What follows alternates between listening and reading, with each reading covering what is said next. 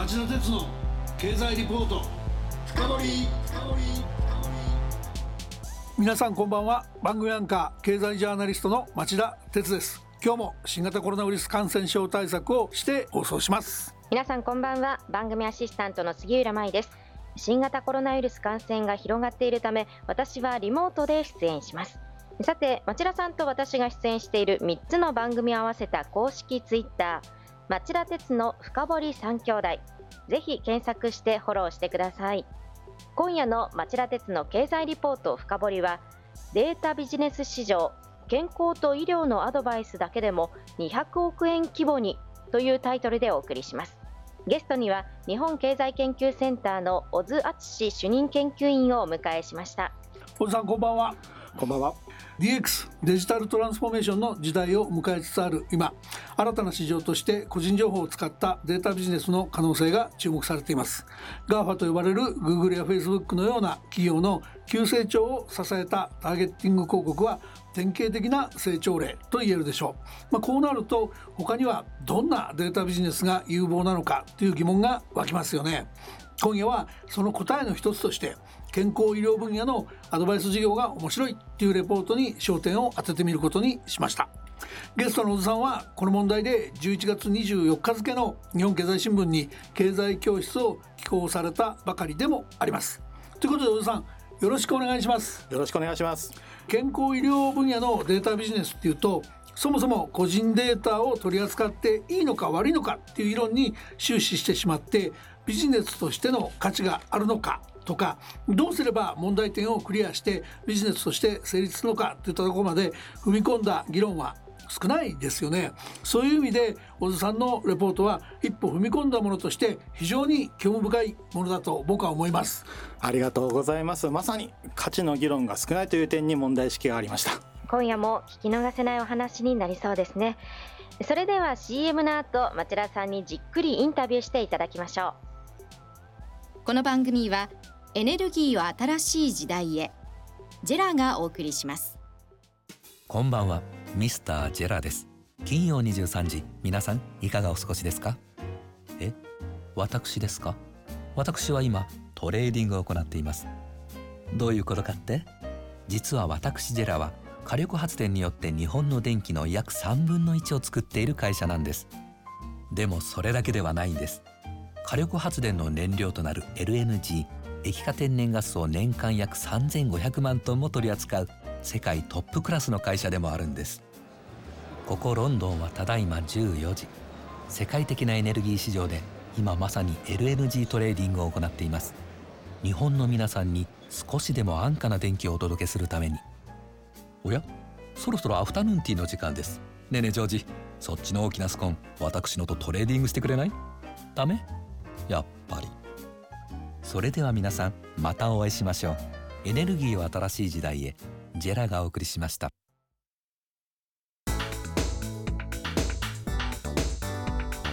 町田鉄の経済リポート深掘り。それではインタビューの前に小津さんのプロフィールをご紹介します。小津さんは東京大学工学部で修士課程まで進んだ後1993年に郵政省今の総務省に入省しました。アメリカ MIT のビジネススクールも修了しています。タイの日本大使館での勤務経験や、アメリカ・ワシントン DC での駐在経験もあります。現在、総務省から日本経済研究センターに出向し、主任研究員を務めておられます。それでは早速伺いましょう。データビジネスとは一体どんなものなのか、まず概要を大掴みにしたいと思います。その定義や特色現時点で期待されているビジネスの種類などを教えてください。はい。まずデータビジネスについては個人データを用いて個人ごとにカスタマイズしたサービスを提供するビジネスと考えています、はい、特色としては個人に新しい価値を提供したりとか個人に新しい気づきを提供したりして今まで気づかなかった自分の一面を知ったりしてですね個人が新しい満足感が得られる可能性があるんじゃないのかと。そして新しいビジネスが生まれていると、まあ、そういうふうに理解しています。なるほど。種類ですけれども、はい、プラットフォーマーと呼ばれる GAFA の例が分かりやすいんじゃないかと思います、うん、インターネットの検索エンジン電子メールサービスとかショッピングサイトなどがあります、はい、彼らは便利なサービスを無料で提供する代わりに個人の利用利益などを収集する。それで蓄積した膨大なビッグデータに基づいて個人のプロファイリングを行って個人にカスタマイズしたサービスを提供すると。そして巨額の利益を得ていると。ターゲティング広告の中には例えばですね過去の購買利益に基づいて似た商品をリコメンドしたりとか、あるいはタイミングを見て再度の購入をリコメンドしたりとか、で、電子メールの中で特徴的な言葉を抽出して、その個人が関心の持ちそうなコンテンツと提示したりとか、まあそういうことをするということですね。はい、彼らが自分で商品をサービスを直接売る場合もあるし、他社の広告を掲示して広告収入を得ている場合もあると。今後ですね、DX が本格化していくと、データビジネスというのはさらに拡大するはずだし、うん、楽しみなところです。便利なインターネットサービスというのはすっかり日本でも定着したと思ってます。ただ、私残念なのは、日本企業のプラットフォーマーが必ずしも多くない。で、こうしたことも今回調査研究を行った理由の一つです。これまでの一般的な財やサービスのビジネスとデータビジネスの間には、データビジネスが個人情報を扱うっていう特性があって、まあそこに大きな違いがあるので、それなりにやっぱり特殊性があると思うんですよね。はい、具体論に入る前に、この特色についてもざっくりで構いませんので、聞かせていただけますか？はい自分にカスタマイズした便利なサービスを受けるっていうことは、自分のデータを提供するってこととどうしてもワンセットになると思うんですね。はい、なんで、まあ、プライバシーの問題っていうのはどうしても発生してくると。うん、個人データっていうものは一旦もう流通が始まってしまうと、その措置ってのはとても難しい。はい、なんで、各個人がプライバシーにこれは関係するんだってことをしっかり認識する必要があると思います。はい、例えば今回のアンケート調査でもですね、個人情報、利用履歴等がオンラインサービスを提供する巨大企業に集中することに抵抗を感じるっていう回答者がまあ6割を超えていました。なるほどね。まあそういう意味ではビジネスの展開するときにもその辺の配慮が必要になってくるということですね。では、小津さんのレポートの方にお話を移しましょう。まず分析手法を伺いたいんですけども、今回その小津さんが使った方式はレポートの中にコンジェイント分析っていうふうに書いてあるんですけど、これすいません。簡単に言うとどういう手法ですか、はい、このコンジョイント分析っていうのは回答者が意識する価値を推計する統計学的な手法とまあ一言で言えると思います、はい、で具体的にはですねアンケートで回答者に複数の選択肢を提示して最も望ましい選択肢を選択してもらうっていうプロセスを繰り返すわけです。でそれで回答者が意識する価値っていうのを推計していくと、まあ、そういうことになりますうん、なんか分かったようで分かんないんですけど あの具体的にどういうアンケートをやったのかって聞いた方が分かりやすいですかね？まず個人が健康医療データを提供しますと。その代わりにカスタマイズされた健康医療アドバイスを受けるっていうサービスを想定したわけです。はい、で提供するデータと受けるアドバイスはそれぞれまあ1回目の調査でもあるので一般的な内容にとどめました。はい、提供するデータっていうのは例えば人間ドックや健康診断の結果としました。はいはい、で、受けるアドバイスは6つ提示しまして、1つ目は生活習慣、2つ目は運動、3つ目は食事、4つ目は健康年齢の推計、5つ目は将来の疾病リスク、6つ目は将来人間ドック結果の予測。例えば、次の人間ドックではこの値が異常値になりそうですよとか、まあ、そんな指摘が出てくるかもしれない。まあ、そういう設定になります。次にですね、はい、この個人がこのサービスを受けたいかどうかっていうのは、事業者が提示するデータ保護策の内容や程度によるって考えたんです。なるほど。で、今回は4つの項目を調査しました。うん、1つ目は、サービス提供先が研究機関や公的機関であるか、それとも民間企業であるか。うん、2つ目は、政府や業界団体がデータ保護ガイドラインっていうのを設けているとして、それに事業者が準拠しているかどうか。3つ目は、自分の意思でデータを他の事業者に移転したりできる権利っていうのはデータポータビリティって言ったりすると思いますが、はいはい、そのデータポータビリティが利用者に付与されているか、うん、4つ目は万一の個人データ漏洩時に事業者が十分な保証を行う覚悟があるか、うん、回答者っていうのはサービスにはそれなりに関心あると思うんです。ですけれども、やっぱりプライバシーの懸念もあるはずなので、サービスを利用したくない抵抗感っていうのも同時に分析したということになります。えっと、今までのお話をちょっと確認すると、例えばまあ私がそのアンケートを受けるとします。うん。はい、で、私のその人間ドックや健康診断の結果、はい、まあ身長体重から始まって、過去に病気があるかとか、提供してくださいねと。ただし、それを提供したら、あなたの、例えばタバコやめなさい、生活習慣のアドバイスですとか、いろんなアドバイスをしてくれるかもしれないけど、それをしてくれる事事業者が公的な機関なのか、うん、民間企業なのかどこでもいいですかどこならいいですかということを聞いたと。あるいはその時にちゃんとしたルールを作ってる業界なのか、うん、あるいはそのルールを守ってる業界なのか、はい、というようなことをきちきちっと押さえて一つずつ分類して聞いていきましたと、はい。はい、そういったこと一個に対して、い、いなと思うとそれに多分価値を認めるわけですね。なるほど。だからその価値がいくつかっていうのをあの数字で見ようとしたということになります。まあ当然その公的機関であるとか、うん、何かがやってるサービスと、うん、いかにも儲けんかなっていう感じの会社とじゃあ使いたさが違ってくるでしょうってことも聞いてるわけですね。そうですね。そういったことが数字で出るかっていうのをやってみたということになります。なるほどね。どういう結果が出たのか、聞かせてください。はい、ここでは健康意識層を対象とした調査結果を紹介したいと思います。今回のアンケートで普段の生活で健康を意識すると回答した回答者で割合的には大体あの4分の3です。うん、先ほどの4つの項目ごとに回答者が意識した価値っていうのを見ていくとですね、はい、1つ目の提供先が研究機関や公的機関であって営利企業でないってことにに大体2000円。で2つ目のデータ保護ガイドラインに準拠するかどうかに大体1600円、うん、3つ目のデータポータビリティに大体1000円、うん、で4つ目の漏洩事故の時の十分な保証に1300円、うん、一方サービスに対する抵抗感っていうのはマイナス大体5600円ってことになりましたそれぞれ、はい、例えば営利企業じゃないんだったら2000円払って受けてもいいですよっていうイメージですね。そうそうなんですそうなんです。なるほど。そうするとその合計が？はい。大体あの6000円になります。なるほど。はい。まあ四捨五入関係で。でこの6000円からさっき出てきたサービスに対する抵抗感のマイナス5600円っていうのを引くと400円残るわけですけれども、はい、この400円っていうのがサービスへの支払い余地っていうふうに考えたということです。すなわち健康意識層へのサービス展開っていうのはこの400円があるから市場性が認めるんだというふうにそう考えたってことです。なお、健康意識層を限定せずに回答者全員で計算した場合は、この支払い余地がマイナスになったんですね。だから市場としては形成できないだろう。まあそういうことを考えたということになります。まあそうすると、このマーケットの4分の1は、鼻からお客にならない人がいるって考えればいいんですかね。まあそうですね。むしろ残りの4分の3にしっかり集中しましょう。まあそういうことになると思います。まあだけど、4分の3が潜在的なお客さんっていうと、かなりでかいマーケットですよね、むしろね。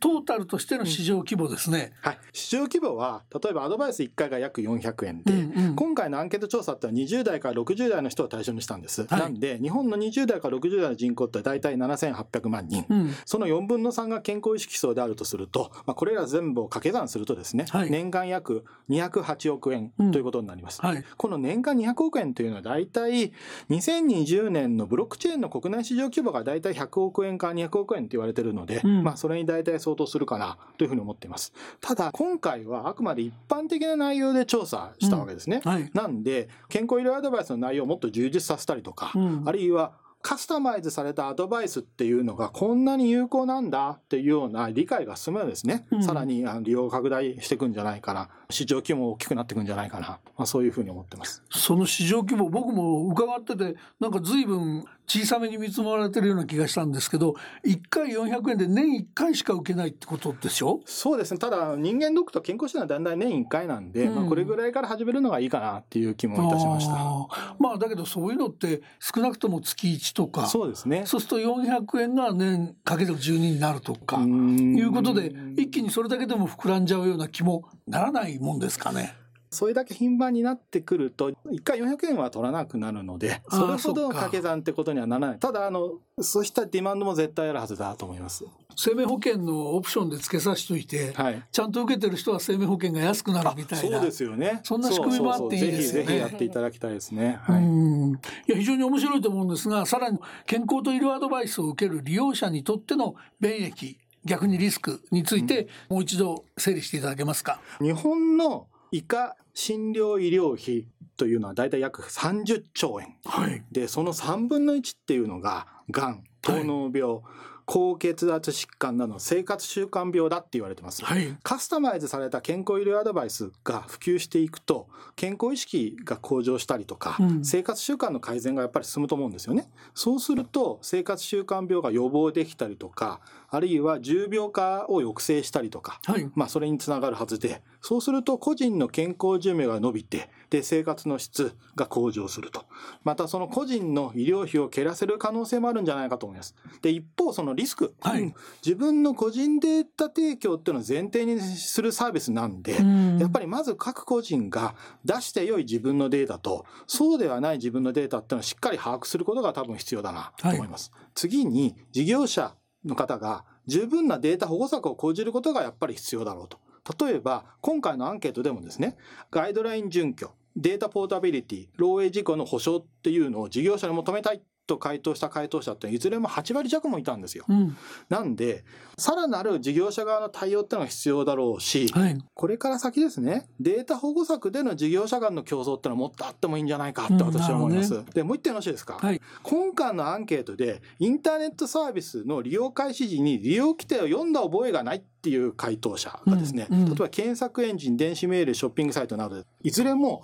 半数程度存在したんですね。あなるほど。すなわち、事業者にデータ保護っていうのを強く求めながらですね、必ずしも自分の行動を伴ってないわけですね。うん、ただ、この DX が進むってことは、こうした利用者の利用も拡大するわけですから、はい、健康医療データの流通っていうものが、社会にスムーズに実装されていくためには、うん、やっぱり一層の利用者保護が必要なんじゃないかと思うんですね。うんうん、だから例えば、政府業界団体が医療機関と連携して、健康医療情報のリテラシーとかセキュリティ一般の啓発っていうのを進めることもやっぱあっていいんじゃないか。そういうふうに思います。なるほどね。最後の質問いかせてもらいます。今日ご紹介いただいたもの以外にですね、うん、データサービスとしてどんなものが有望だっていうふうに小津さんご覧になってますか？健康医療データビジネスが私としては一押しです。なるほど。でしっかりルールを定めてデータ流通を図れば大きな市場があるんじゃないかって期待するものです。健康医療の問題は個人の価値観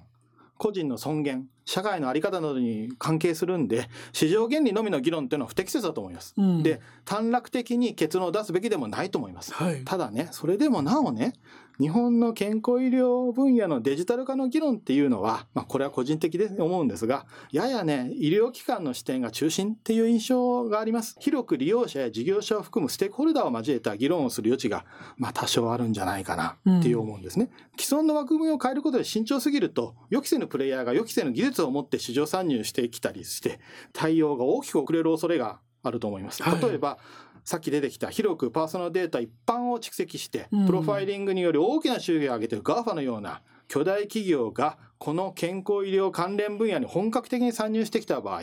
さっき出てきた枠組みっていうのを大きく揺さぶるゲームチェンジなんじゃないかな。はい、まあ、そんな気もします。健康医療データビジネス以外であれば、例えば、はい、決済データビジネスなんかあると思います。はい、で、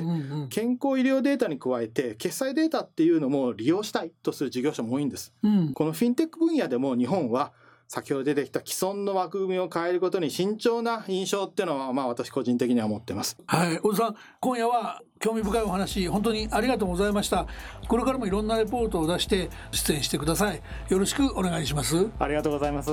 さて杉浦さん小津さんのお話、はい、どうでしたか？健康医療分野に特化してお話しいただけてイメージがねとても湧きましたし可能性が大いに期待できるビジネスだなと感じました、まあ、そこに日本のねプラットフォーム企業が出てくればさらに嬉しいですよね。リスナーの皆さんはどうお感じになられたでしょうか？来週はアメリカのバイデン政権誕生は核軍縮のゲームチェンジャーかというタイトルで日本経済研究センターの特別研究員で長崎大学教授の鈴木達次郎さんにインタビューします。来週も金曜夕方4時からの町田鉄の経済ニュースカウントダウンからスタートする3つの番組でお耳にかかりましょう。それではまた来週,、この番組はエネルギーを新しい時代へ。ジェラがお送りしました。